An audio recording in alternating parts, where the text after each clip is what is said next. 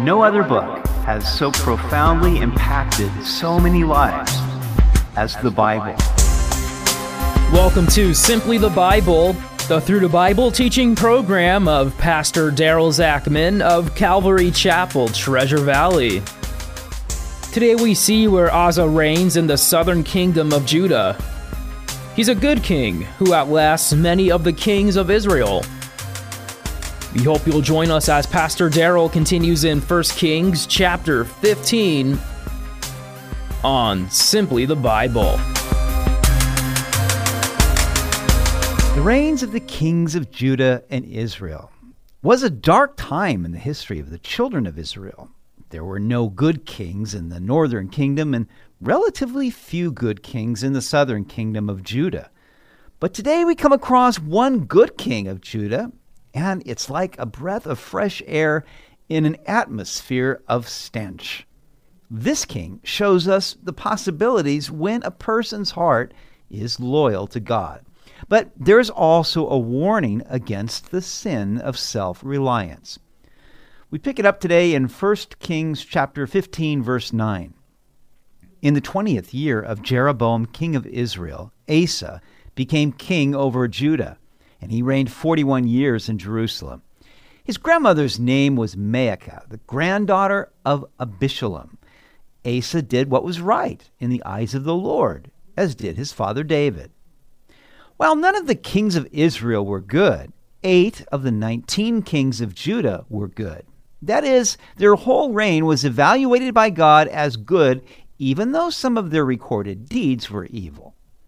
Four of these good kings led Judah in religious reforms designed to restore the nation to a purer form of worship and to return the people to obeying God with their whole hearts. Asa was the first good king of Judah and the first reformer. Now, Asa's grandmother was Maacah, the granddaughter of Absalom. Asa had one of the longest reigns of any of the kings of Judah 41 years. He saw the reigns of seven kings of Israel. And he banished the perverted persons from the land and removed all the idols that his fathers had made. Also, he removed Maacah, his grandmother, from being queen mother because she had made an obscene image of Asherah. And Asa cut down her obscene image and burned it by the brook Kidron. But the high places were not removed. Nevertheless, Asa's heart was loyal to the Lord all his days.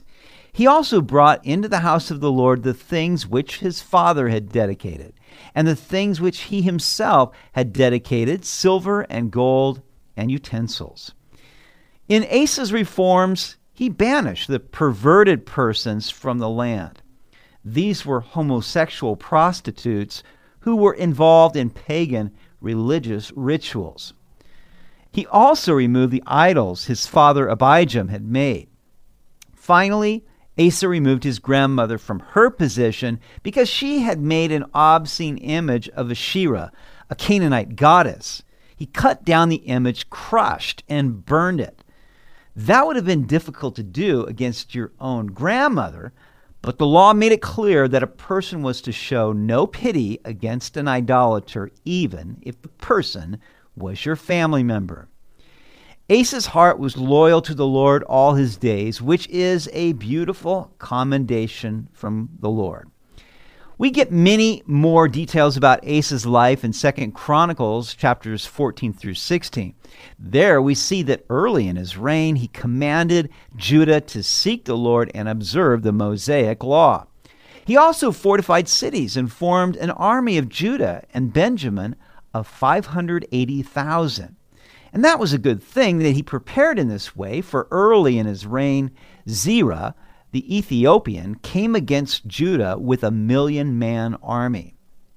Asa cried out to the Lord, and the Lord delivered the Ethiopians into his hands, and Judah carried away much spoil.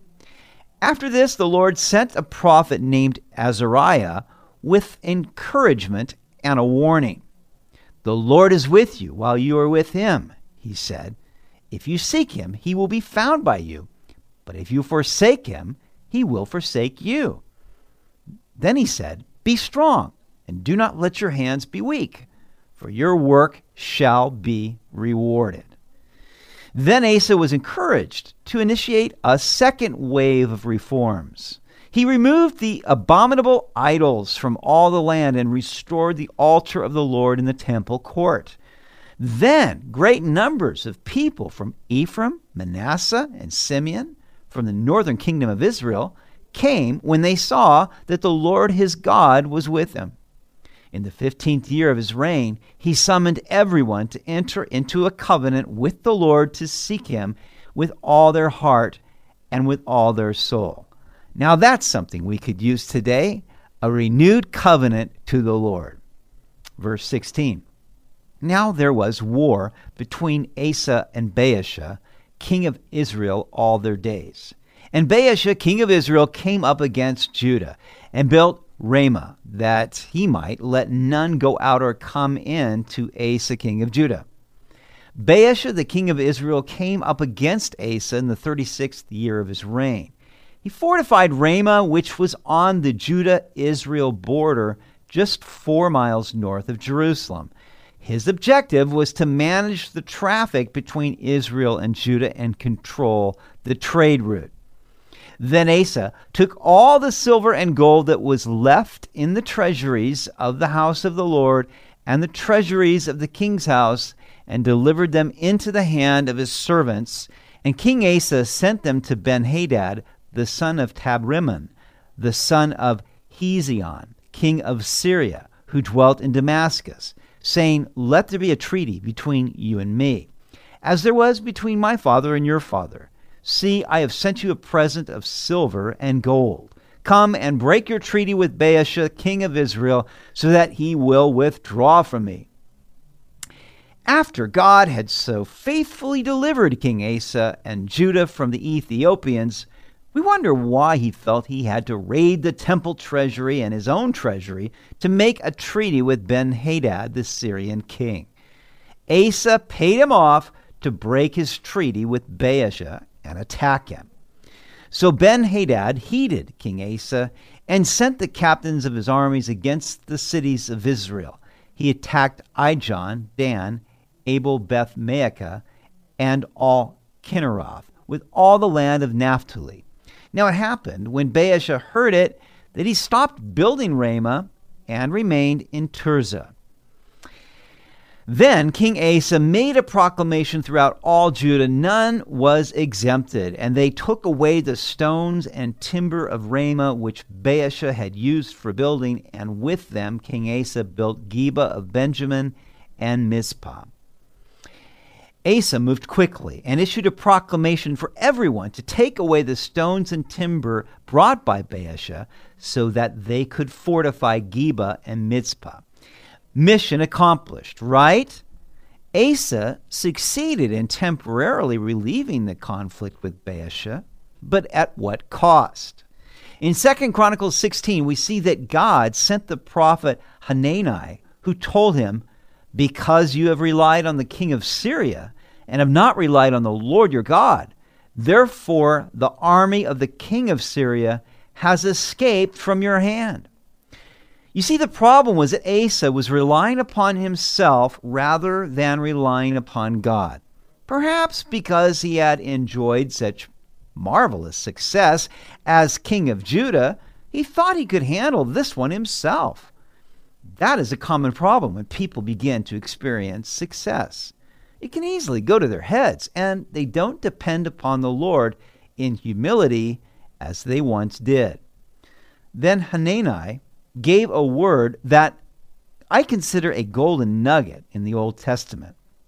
For the eyes of the Lord run to and fro throughout the whole earth to show himself strong on behalf of those whose heart is loyal to him. God searches all hearts. If we maintain a loyal heart toward Him, then He will strengthen us in our endeavors. He wants us to rely upon Him, not upon ourselves, and not upon the arm of flesh. Asa could have defeated Israel and the Syrians. Instead, Syria would be a constant problem in the future. How did Asa respond to the prophet's rebuke? He was so angry with him that he put him in prison. That's a sure indicator of pride. The rest of all the acts of Asa, all his might, all that he did, and the cities which he built, are they not written in the book of the Chronicles of the kings of Judah?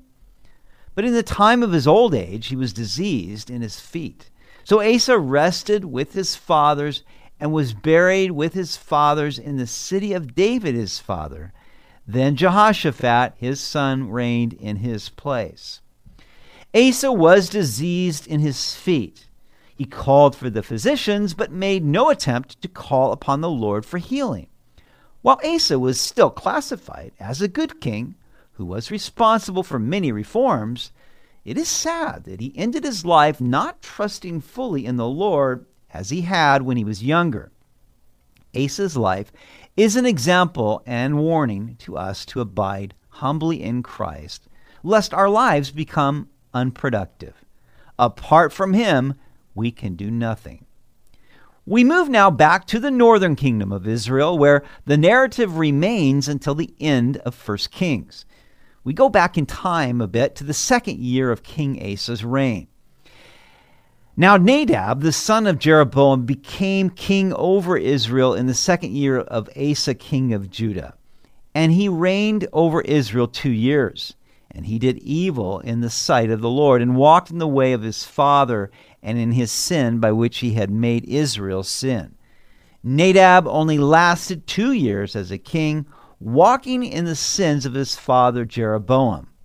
Then Baasha, the son of Ahijah of the house of Issachar, conspired against him, and Baasha killed him at Gibbethon, which belonged to the Philistines, while Nadab and all Israel laid siege to Gibbethon. Baasha killed him in the third year of Asa king of Judah and reigned in his place. And it was so when he became king that he killed all the house of Jeroboam.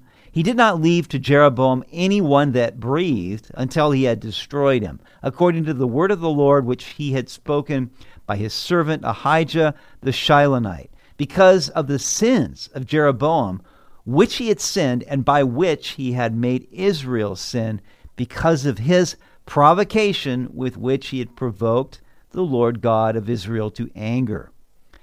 Baasha killed Nadab and the entire house of Jeroboam to secure the kingdom for himself. He probably didn't even realize that he was fulfilling the word of the Lord through Ahijah that God would totally wipe out the house of Jeroboam for leading Israel into worshiping idols and provoking God to anger.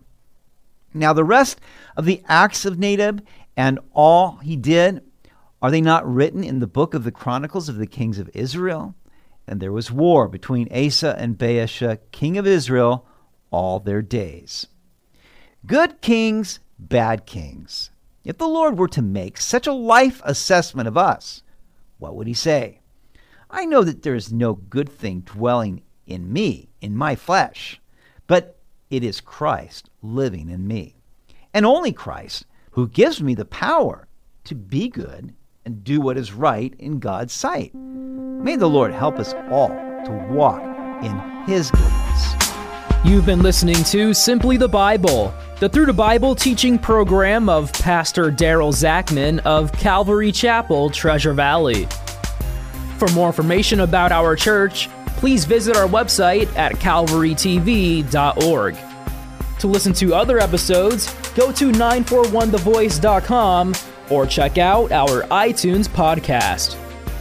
Tomorrow, we'll see where three bad kings reign in Israel with ruthless lives and decreasing lengths of rule.